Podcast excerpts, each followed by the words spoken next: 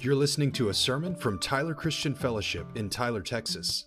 Find us on the web at tcftyler.com or send us an email, tcftyler at gmail.com.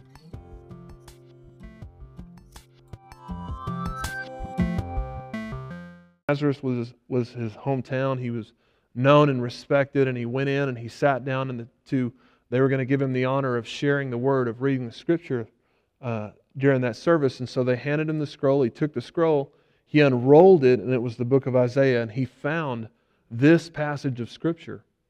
This is a messianic passage of scripture talking about who the Messiah, or what the Messiah was going to do when he came to the earth a big, the biggest portion of what he was going to do. And so Jesus sits down and he reads from Isaiah 61, 1 and 2, what we just read. But he leaves off the last two lines, the, the two lines that I've underlined. He stops short at to proclaim the favorable year of the Lord.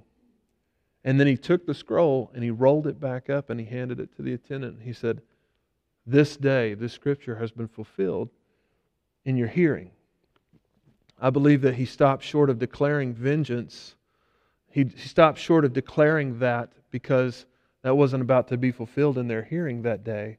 But more than that, what he was declaring to them is that he is the fulfillment of this prophecy. That Jesus, and Isaiah 61 is really a fulfillment of the year of Jubilee. It's a picture of what the year of Jubilee was uh, to restore the brokenhearted, proclaim liberty to the captives, and to proclaim the favorable year of the Lord. It was a, it was a, a passage of restoration. And, it, and basically, Isaiah 61 points back to Leviticus 25 that the Messiah would fulfill the year of Jubilee, that he would be our year of Jubilee.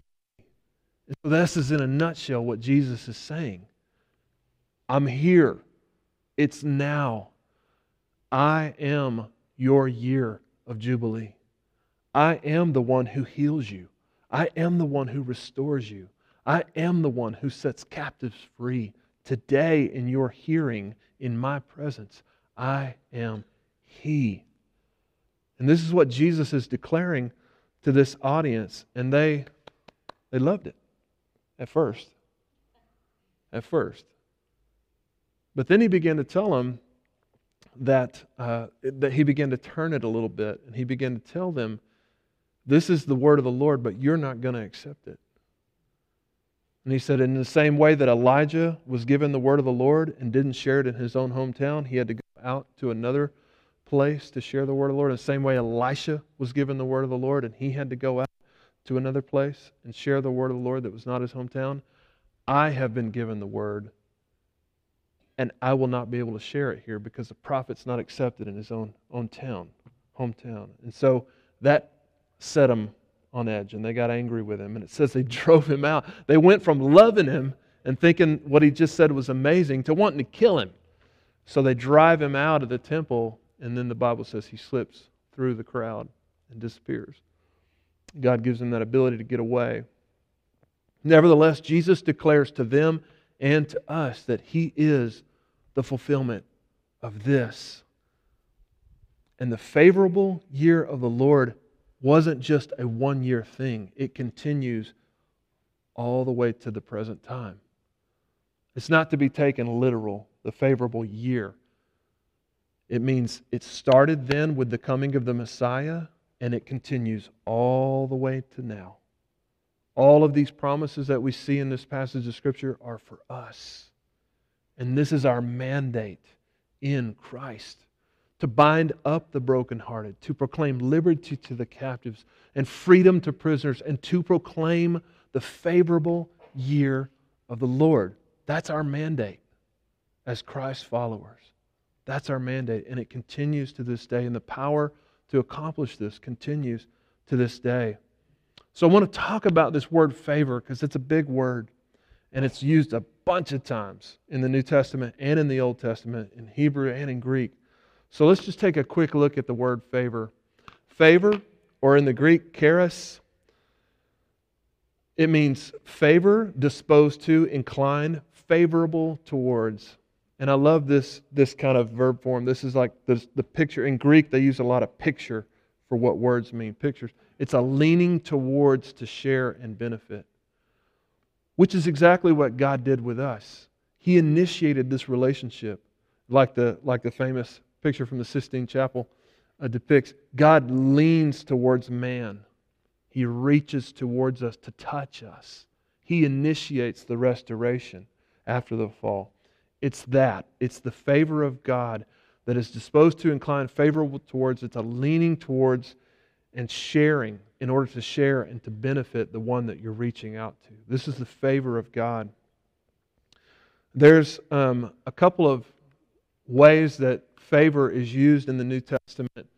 Um, and really, the way that it's used, the context that it's used in, really de- determines kind of the definition. But there's a real general form of favor and we see that in Luke 2, verse 14. Glory to God in the highest. This is when the angels come to the shepherds.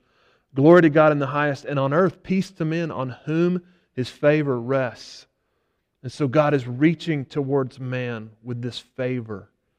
Think about this. I mean, God didn't send his son here because he's mad at us. Jesus didn't come because God was angry. He's here because he loves us. He's here because he wants us. He wants a relationship with us, and He wants a relationship with everyone outside these doors. His favor rests on men. He's leaning forward, He's reaching out. That's a general form of the word favor. But then there's a specific form of the word favor. In Luke 2:52 it says and Jesus increased in wisdom and in stature and in favor with God and man. So Jesus increased in wisdom and stature and in favor. So, does that mean that God loved Jesus more and more as his life progressed? No, that's not what that means. It's a specific use of the word charis. Charis is also interchangeable with the word grace. Grace and favor can sort of be interchangeable words. Charis in the Greek can be used for both. Jesus increased in, and grace can be defined, or favor can also be defined as this the power of God to do the will of God. So Jesus increased throughout his ministry in power in the Holy Spirit and in wisdom and in his ability to fulfill everything that the Father had given him to do. So think about it this way you've been given a specific amount of favor, a general amount of favor. God has leaned towards you to have a relationship with you. His favor rests on all men. But you're also given a very specific favor for the things that He's called you to do. There's a favor, there's a grace on your life, there's a gifting in you. You have gifts through the Holy Spirit, and you have power. And there's a grace and a favor to walk in those things for very specific reasons. Think about that as you're looking into 2020. Make that a prayer this year. Lord, as you look at me and as you look at my life, show me, Lord, reveal to me the specific favor that's on my life this year for the things that you want me to do. What are you calling me to this year? Maybe it's a new ministry, maybe it's a new vocation, maybe it's a new opportunity of some sort. But if God is calling you to it, there is a favor on you for it. There's a favor, there's a grace on you for accomplishing what He's calling you to uh, this year. And that's a good way uh, to approach maybe your prayer time is asking the Lord not only to reveal those things to you, reveal the favor that accompanies those things. Show me, um, show me what's in store as we as I walk in step with your Spirit for 2020. So I want to look at the three aspects or the three things that really define favor, kind of help to encapsulate favor.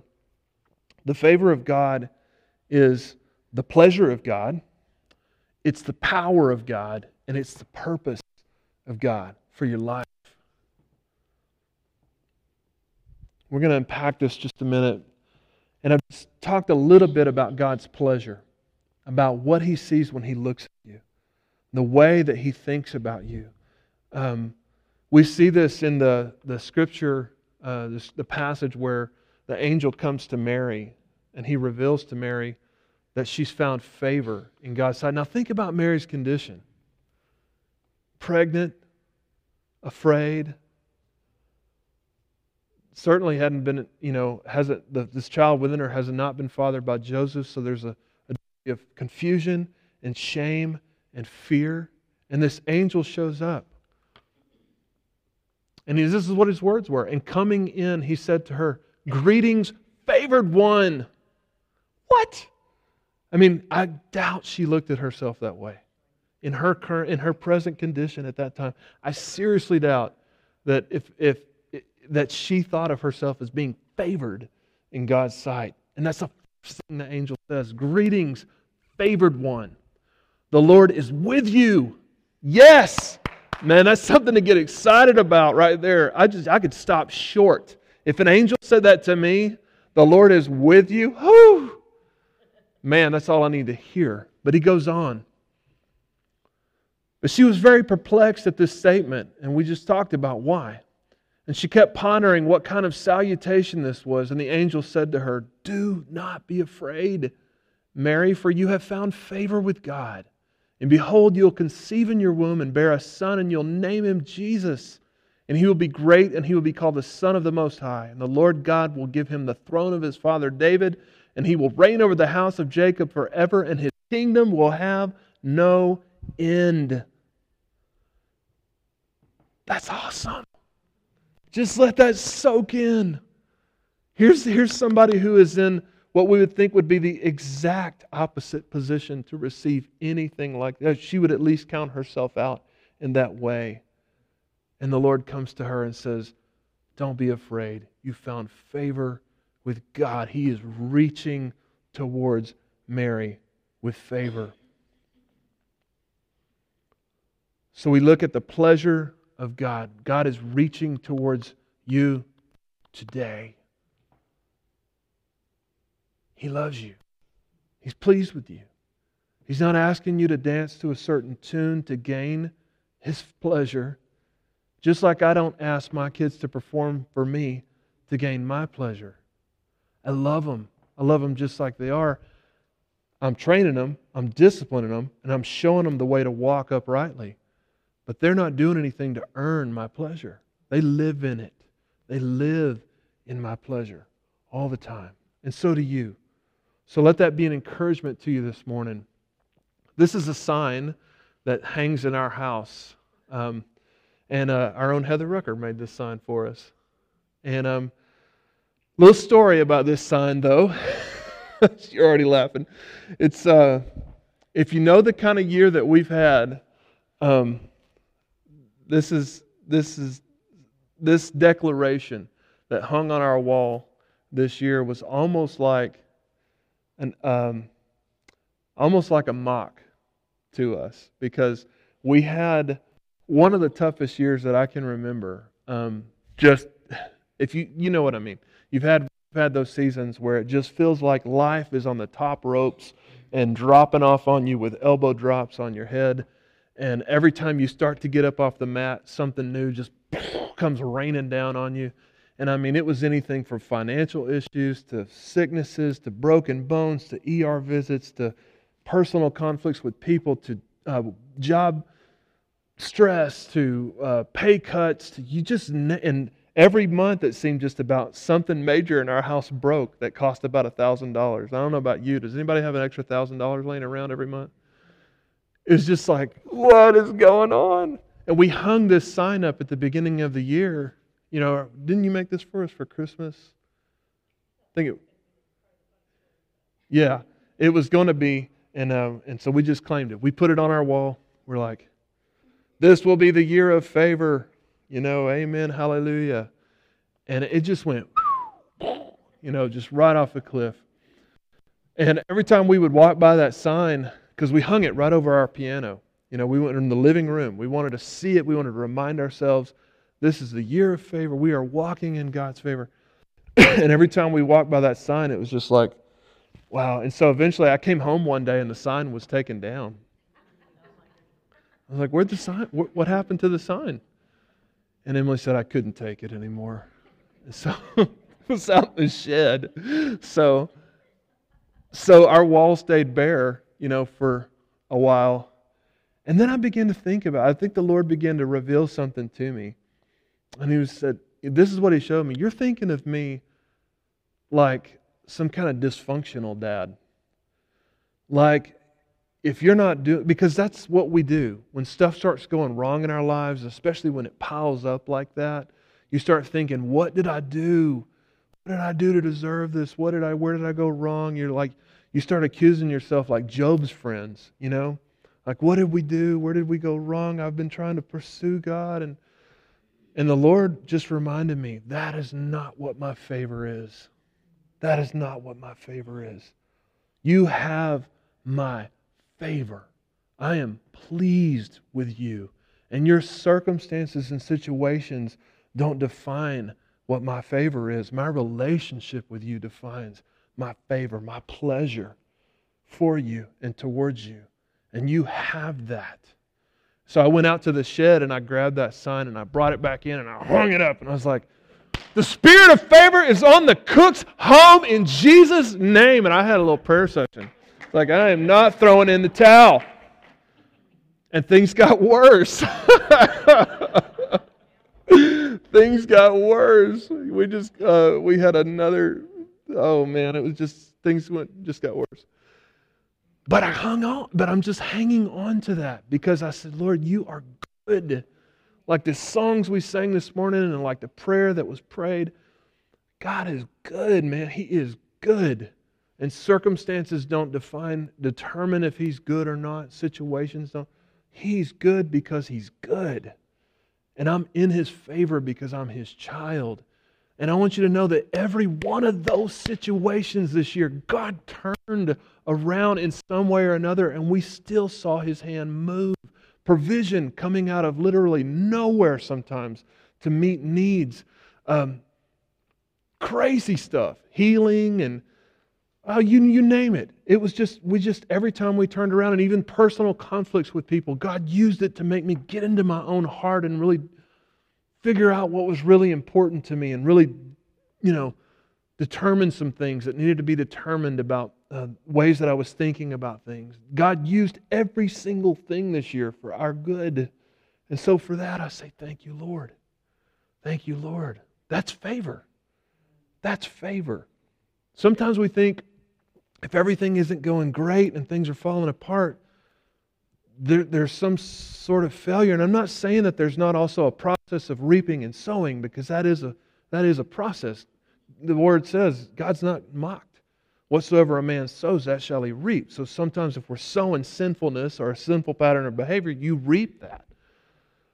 But when you're not and things are falling off, are falling apart on you, that's when you tend to look inward and start asking those questions. But God used everything this year for our good. And I just want to ask you, what has He used this year for your good that didn't feel good? What has He used this year in your life that was favor, but it didn't feel like favor? What has He used in your life this year to grow you, to mature you, to, to, to round off some rough edges, and, and to reveal His heart to you? and to give you a deeper look into your heart, into your own heart. That's something we don't, I don't certainly don't pray for that, but God does it. God knows how to use just the right measures to get inside of our heart. So, real quickly, we're just going to fly through these from 30,000 feet. The favor of God is the pleasure of God, which we just talked about. It's also the power of God. Look back at this scripture um, Mary said back to the angel after he gives her this promise, she says to the angel, How can this be? I'm a virgin. And the angel answered and said to her, The Holy Spirit will come upon you, and the power of the Most High will overshadow you. And for that reason, the Holy Child shall be called the Son of God. And behold, even your relative Elizabeth has conceived a son in her old age, and she who is called, was called barren is now in her sixth month. For nothing will be impossible with God. And Mary said, Behold, the bondslave of the Lord, may it be done to me according to your word. And then the angel departed. So the angel revealed to Mary that she has favor. God loves her. There's a favor, a general favor of God leaning towards her, and a very specific favor upon her for doing something very specific. very important. And it's going to take the accompanying power of God to do it. There's no other way for this to happen other than supernaturally. No other way. So God shows Mary that there's a power that is going to come up on you for this to happen. This is what I want to say to you today as you're looking into the next year. What are the things that God's calling you to? And what is the power that He's giving you to accomplish those things? And begin to pray into that right now. There's only one way to advance a supernatural kingdom supernaturally, with the power of God. There's only one way for doors to open that should not open for you. There's only one way for mountains to move that should not move for you this year. There's only one way for things to happen, powerful things to happen that you can't make happen. And that's through Him. So just be expecting when we come together like this to worship, when we come together in the month of January to worship, and we come to pray, I want you to come expecting, come believing. And I want you to ask God for power not to do the things that you can do naturally. Because if we could do that, we don't need Him.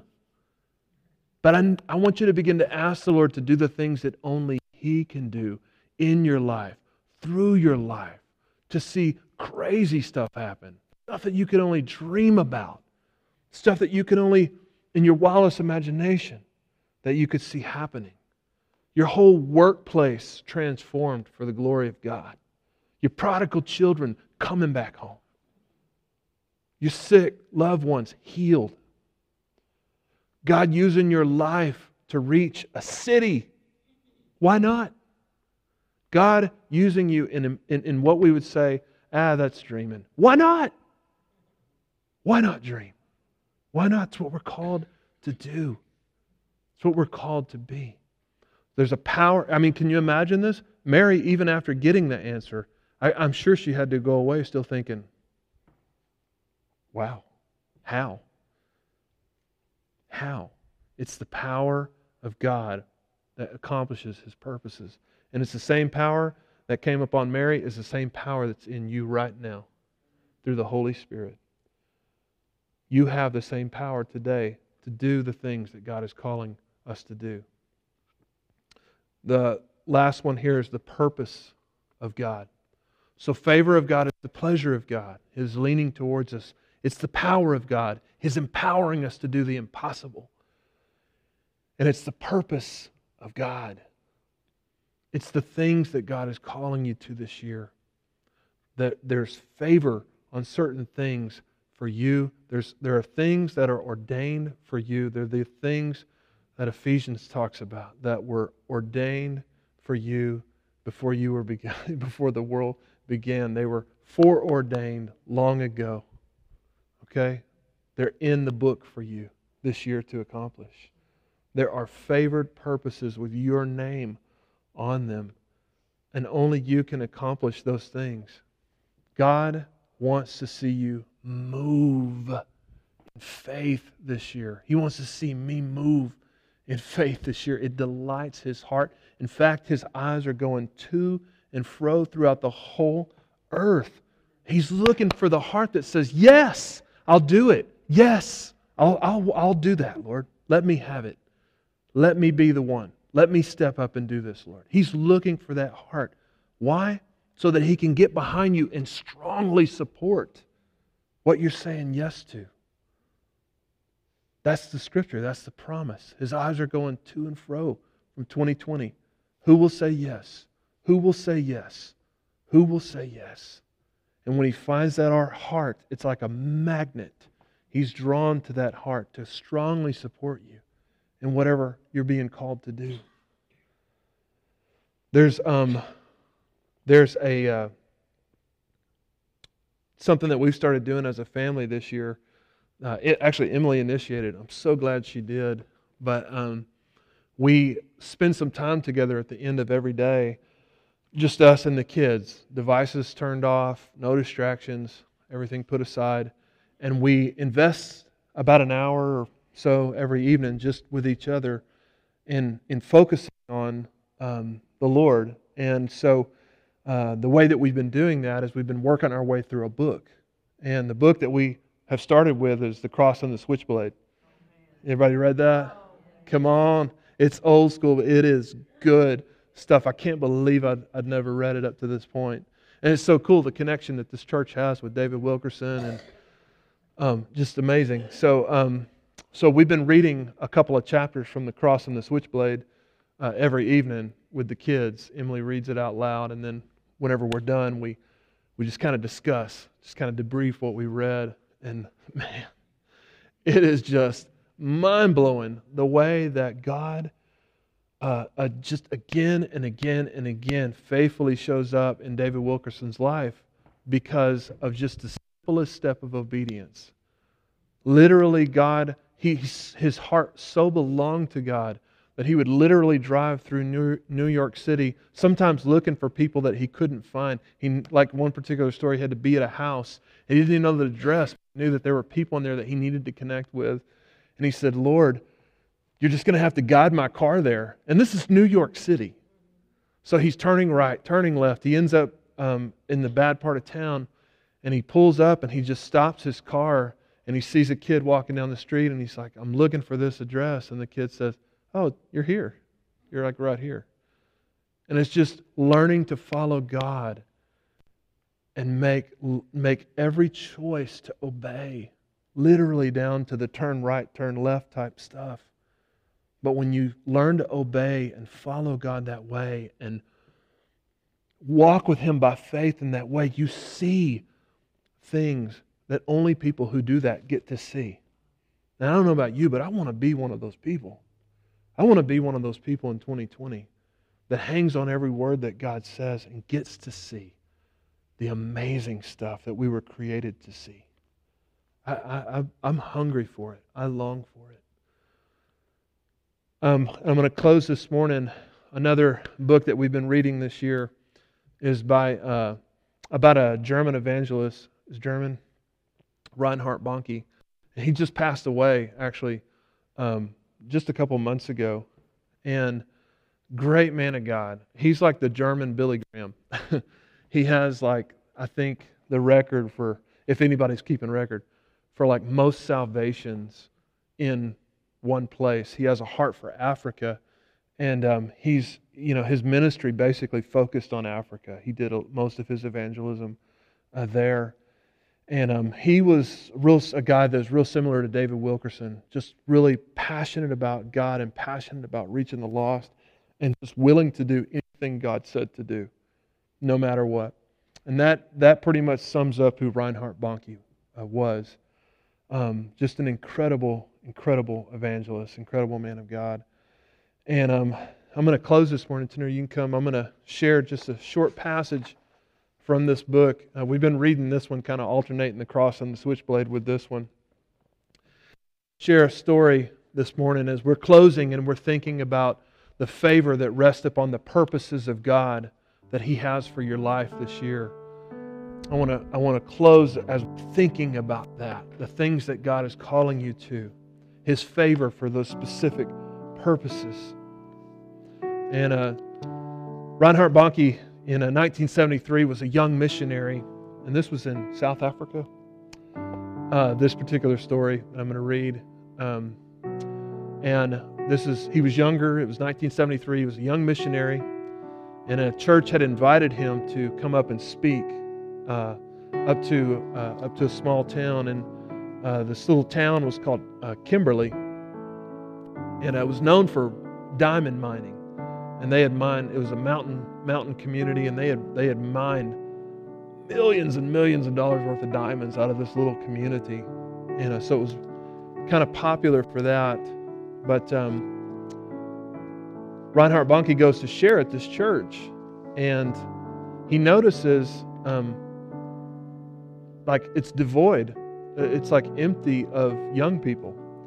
He's like, where's all the young people? You know, he preaches. It's a he, the way he describes it as a crowd of mostly gray and silver hair. And he said, he said it was awesome, and the people were really passionate, but he just God kept showing him, like, there's no young people here, and there's a reason for that. So when it was over, he goes to the pastor, and, and you know, the pastor was thanking him, and, and he asked the question, where's, where's your young people? Like, for a church this size? And he said, Do you really want to know? Yeah, I'd like to know. He said, Well, let's take a ride.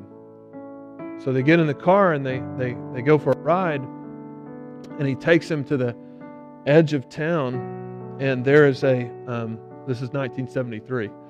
So there's a discotheque at the edge of town. And he said, uh, he said, this pastor says to Reinhard, he says, there's all our young people. It's where they're finding community. That's where they're finding their happiness. And so Reinhard is just blown away, can't believe it. He says, Wow, I've never, I don't even know what a discotheque is. What is it? And, you know, they're brand new at this time. So the pastor takes him out and then uh, he's showing him, kind of showing him the outside of the building. And there, he says, Why don't we go inside? And Reinhard's like, Oh, well, I don't know about that. So that's where I'll pick it up. Howard is the pastor's name. Howard got out and stood for a while, leaning against the hood of his car, listening. And I got out too and stood next to him. We can hear the music now above the booming bass. Uh, above the booming bass, I couldn't really call it music. I thought of how gently I played my piano accordion, singing happy songs about Jesus to attract crowds on the streets of Lesotho. Lesotho. The sound of my little accordion here would have been completely drowned out. No one would have even taken notice at all, and I began to feel small and insignificant. What do the young people do in the disco? Howard, I asked. He shook his head and mystified. I don't know. I truly don't know. And after a while, he said, Well, let's go in. Oh, no, I said, let's go home. I've never gone to such a place. It would be an abomination to me. I, would know, I wouldn't know how to act. And what would people think of me, a preacher? It's unthinkable. To this moment, I had uh, gone along with Howard simply out of curiosity. Where were the young people? I'd asked. Now I knew. It was a sad reality of modern life, but I could do nothing to fix the gulf between young and old in Kimberley, nor anywhere else in the world. Only a revival of faith in Jesus could do that. I would go back and preach my heart out to the older people again on Saturday and Sunday, and perhaps God would move on their hearts and then to make a difference in the lives of their young people. That seemed to be the best I could hope to achieve. But as I turned to get into the car, I felt bad inside. I stopped in my tracks. This is when the Holy Spirit began to speak to me. And since I had come this far, nothing seemed wrong. Uh, nothing seemed wrong if I now turned, something seemed wrong if I now turned away after hearing this voice. But I had no idea what the Spirit wanted me to do. I just couldn't leave. Suddenly, this seemed exactly right, and everything in my spirit said yes. And I nodded. Okay, let's just take a look inside this disco. We began to walk around the building. What would I do? I had no idea. It was against everything in my body and my mind, but not against my spirit. I simply obeyed. We came to the door and stood there, and I felt the Spirit say to me very clearly, Look inside. I will so- show you something you do not know. I took a deep breath and then I opened the door, and the blast of music must have knocked the hair back from my forehead. I've never heard such volume in my life. It was deafening, but it was in that instant that I received a spiritual vision of the reality of the disco. In the flash of the strobe lights, I did not see young people dancing with joy. I saw frozen images of boredom, fear, loneliness, and insecurity, one after the other captured on the faces of those young people. The split second flashes of light revealed these images, and over and over and over again, like stop action. Each of those haunted faces spoke to me of emptiness, pure emptiness. Now I knew what the Spirit had wanted me to know. It was not what I had expected to see. These young people were coming to the disco seeking something they did not find. No matter how they threw themselves into the beat of the music, it always came out the same empty. I understood in that moment that I had what they were looking for. I could show them the way to a relationship with God through Jesus Christ. I could show them the power to live a life of joy in spite of the world's many disappointments. But all the blessings of life in Jesus would never come to them in a disco, no matter how many dance tunes they pounded out and how and how would they hear the truth without a preacher? No preacher would be caught dead in this place. Curiosity was gone, and in its place, I felt the undeniable compassion of Jesus surging in me. I wanted to weep for the precious, searching young people of Kimberley. They lived in a city that was diamond crazy. They did not know that they were the. They were the diamonds that God sought. They were more precious in His sight than mountains of wealth, and He cared enough to die for them. Suddenly, I could not care less what anyone thought of me. I knew what I, I knew that I would preach what I would preach in that disco. Nothing could deny the love of Jesus that I felt. I shut the door and I looked at Howard and I heard the Holy Spirit say in my heart, "Find the owner of the place." And so I said to Howard, "Help me find the owner of the disco." Well, what good will that that do? He said, "I must talk to him. Let's find him now." But how will you, but what are you going to say to him? I will ask him uh, to let me preach in this disco. Howard laughed. You don't do that, Reinhard. and, Ryan, and I said, I absolutely will. Howard followed me now, and I inquired inside the disco, and we were led to an office in the rear of the building, and the owner was a middle aged businessman who looked to be very much the part of a rock and roll culture. He had long hair, gold chains around his neck, and an open collared shirt and blue jeans. I said to him, Sir, I've come all the way from Germany, and I am asking for your permission to allow me to address the young people in your disco for just five minutes. He looked me up and down uh, from top to toe, and he said, You're a preacher. And I was still dressed in my suit and tie, and I looked like I had just come from church, so I nodded. And he said, If you want to preach, go find a church and preach. There are no young people in church, I said. They don't come to church, so the preacher comes to the young people. Now give me five minutes. Only five minutes, I ask of you. You've got to be kidding. He shook his head in disbelief, then turned around and walked away. There is no way, man. He had no sympathy for my plea at all. As he was walking away, suddenly the Holy Spirit touched me, and he said to me, Tell him what you saw when you looked into the dance hall. I went after the man and I took him by the arm, and he turned around to face me. And once, one question, sir, I said, looking deep into his eyes, Do you think the young people find what they need for life in your disco. Slowly, the face of that man changed, and he looked down thoughtfully. When he looked up again, he said, It's very strange that you should say that. I have children of my own, and I've thought many times that the disco will not give the young people what they need for life. I beg you, sir, just give me five minutes. He was thoughtful for a moment. Okay, but not tonight. Saturday night, Tomorrow at midnight, I will give you the microphone for five minutes. I grabbed his hand and shook it. It's a deal. Thank you, sir. I'll be here.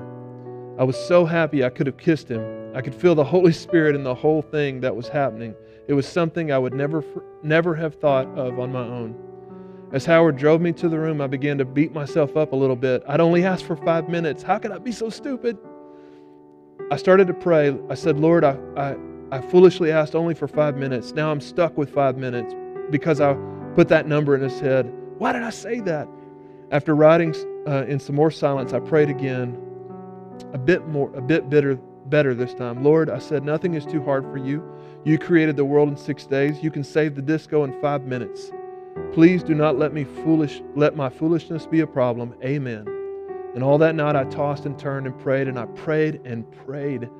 And the next night I preached to the old people at the church, and I remember nothing. I think I must have preached badly because my heart was pounding with anticipation for preaching to the lost in the disco right after. When the congregation had gone home to their houses, I asked Howard to drive me back to my room. I undressed from my suit and dressed in casual clothes. I didn't want to look like a preacher this time. I needed disco camouflage. Can you imagine? Howard went home and quick uh, became all things to all people. Amen. Howard went home and quickly changed his clothes too. And as we got in his car, uh, got in his car, he paused to look at me. Reinhard Bonnke, what do you think the people of the church would think if they knew you were going where you were going tonight? I think they would never come to hear me again, I said. You won't tell them, will you? He smiled and shook his head. No, of course not. Nor will I. We drove to the disco at 11:30 p.m. I had a half hour to wait and the parking lot was even more crowded on Saturday than it had been on Friday. I guess in Kimberley they had what you might call Saturday night fever. yeah. I took my Bible under my arm uh, and my piano accordion. And I, I don't know why I took piano accordion, but, but there it was. I took it with me into the disco like a security blanket. Inside, it was insanely crowded, shoulder to shoulder. We had to push our way between the people to get past them to find a place to sit. Finally, we came to a bar with a stool. I sat on the stool and waited for midnight. When at the last clock struck 12, the music stopped, and I jumped onto the stage uh, where the records were, begin, uh, were being spun. I took the microphone from the disc jockey and I shouted, Sit down, sit down, sit down. I've come all the way from Germany, and I've got something very important to tell you. Suddenly, the people began sitting down everywhere. It was then that I realized I was not in church, but in a dance hall. There were no pews, only a few bar stools at the perimeter. Most of the young people plopped right down on the dance floor. There, there they sat, smoking cigarettes and chewing gum, and uh, waiting for me to, to begin. I started to preach one minute, then two minutes, then suddenly the Holy Spirit was there. I mean, the wind of God was moving in that disco, and suddenly I began to hear sobbing. I see young people getting out their handkerchiefs and starting to wipe their eyes, crying everywhere. And I know one thing when people start shedding tears, it's time for an altar call. And I knew my time was flying. I said, How many of you want to receive Jesus as your Savior? How many want to find forgiveness for your sins and enter God's plan for your life as of tonight? Every hand I could see in the place went straight up. And I said, All right, then, repeat after me. And we prayed through the prayer of salvation together. My five minutes were, were up and my work was done. I left walking out on cloud number nine, rejoicing, absolutely rejoicing that I had been privileged to help these young people find what they would never find in their disco. A year later, I returned to Kimberley. Howard met me at the airport and he said, Get in my car. I have a big surprise for you. So I got in his car he didn't say anything about it. He just drove through the, uh, through the winding streets until he came to the warehouse district.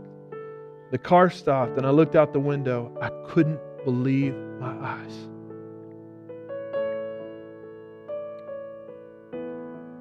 I wiped them and looked again. Instead of seeing the big disco sign, there was a huge white cross on the front of that building. This is not the surprise, Howard said. Come with me. We walked up to, the, to that door where we had ago, the door that the Holy Spirit had told me to open. And I remember the pounding music of the pounding beat of that music that had been that had assaulted my ears as we stood there that Saturday night. Now I heard nothing other than the sound coming from inside, and it was kind of a chant growing in volume. Are you ready for this, Reinhard? Howard swung the door open, and I looked into the packed house full of young people. They were chanting, Bonnke, Bonnke, Bonnke. I cried out with joy, and they rushed to me, hugging me and, and shaking my hands and bringing me inside. One man said, Remember me? I was the disc jockey that night you came. And another one grabbed my hand and said, I was operating the light show. And another one said, We were dancing the night away. Now we're here serving Jesus. After you left town, the disco went bankrupt. Howard shouted to me, this disco is now a church. He was beaming from ear to ear, and a fine looking gentleman came up to me. We heard about what happened to the young people here. My church has sponsored me to be a pastor to these kids. I stood again on that disco stage looking at those faces so different from the ones I had seen in the strobe lights a year ago. The lights were all the way up, and even more, the light of the Lord's favor was shining on every face. I pointed my finger to the heavens and shouted, Jesus! And they shouted back, Jesus!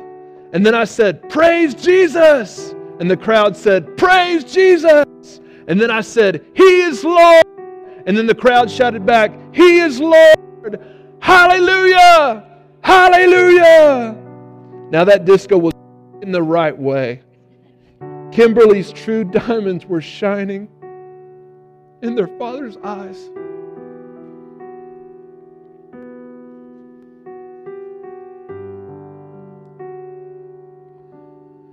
And he just closes with this encouragement. We must learn to hear his voice. We must learn to obey it.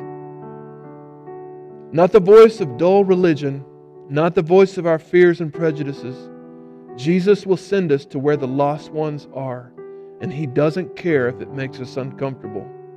It is always an adventure to follow His lead, seeking and saving the lost. Name of this book is Even Greater by Reinhard Bonnke.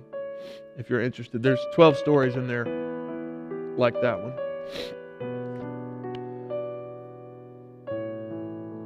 So I just want to encourage you with that this morning.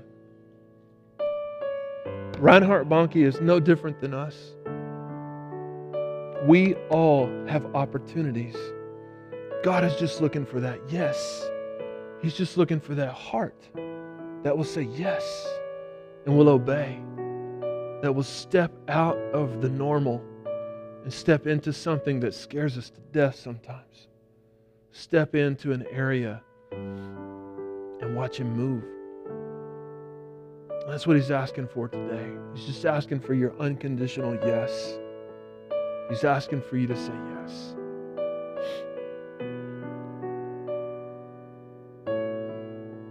His favor's on us. 2020 is a year, the favorable year of the Lord.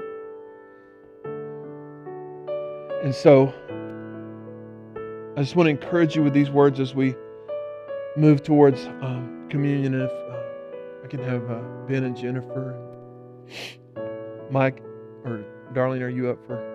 Okay. I need. Okay. Mike, will you be available for prayer? And Rodney and Joyce, would you serve on this side?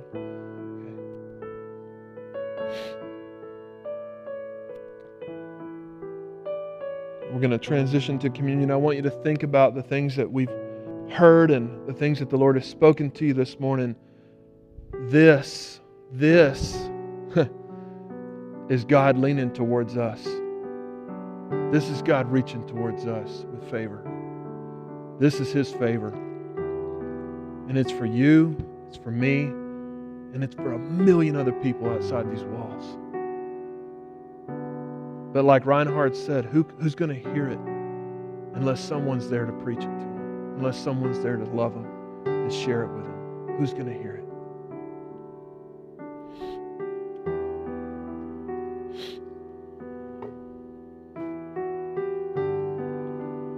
So as we prepare to come, this morning, I just want you to pause for a moment in reflection and to open your heart for a minute and just let the Holy Spirit speak to you before we come for communion. I want you to just pause and just close your eyes just, just bow your head.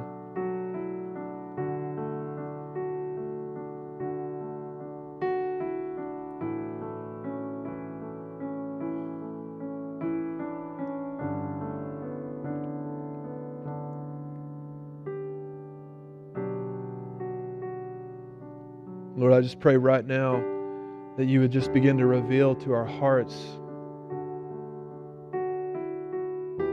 Maybe there's already things that you've already begun revealing and showing us that you're calling us towards this year. Maybe there's new things even now in this moment that you want to you want to reveal to our hearts. But I pray that you would start a conversation with us right now, Lord, that will not quit. Holy Spirit, just in the same way that you grieved Reinhard's heart when he began to walk away from the disco and feeling like he didn't belong there, shouldn't be there, in the same way you grieved his heart. Grieve our hearts from the things that we're walking away from that you're saying we're called to. And also, in the same way, put a burning in our hearts, Lord God, this year for the things that we're called to. God, we're believing you for the impossible this year. We're believing you for mountains to move, for chains to break, for all things to be made new. We say, Jesus, you are our year of Jubilee. So, Lord, move in our hearts in a new way this year. Lead us to new waters, Lord God, and new things in you. And find us faithful in your calling. Find us faithful. We give you today our unconditional yes. And we look with expectancy into 2020 for all that you want to do. We give you the glory and the honor. And as we observe this communion today, we remember your favor extended, your body broken, your blood poured out for the remission of our sins. And what we do in this house today, we do in remembrance of you, Jesus. We'll never forget. May it transform and change us today, even as your word does. We love you, we praise you, and we thank you. In Jesus' name. All God's people said, Amen. Let's stand to our feet. As you come through the communion line today, uh, before you come, I want to, uh, there's something I want you to take with you um, and share. You can share these as a small group, or you can share them if you're not a part of a small group. Share it with your family. Maybe have a sit down time with your family. But um, these are just little uh, blank slips that say, as from the scripture that we read this morning, glory to God in the highest and peace to me. And then I want you to write your name in there. To whom God was pleased to and then these next few lines are for you to write something that God did for you in 2019, some way that you saw His favor and blessing in your life, some way that He moved in your life. And as you fill that out, like I said, you can share this with your small group during your during your group time, or you can share it as a family devotional this week. But this is just a good way to strengthen ourselves in the Lord and remember the things that He's done for us this year. So as you come through, I'll have these and you can take one from me. Let's come to the table.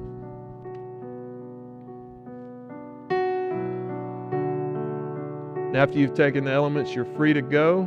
God bless you and have a great rest of the day.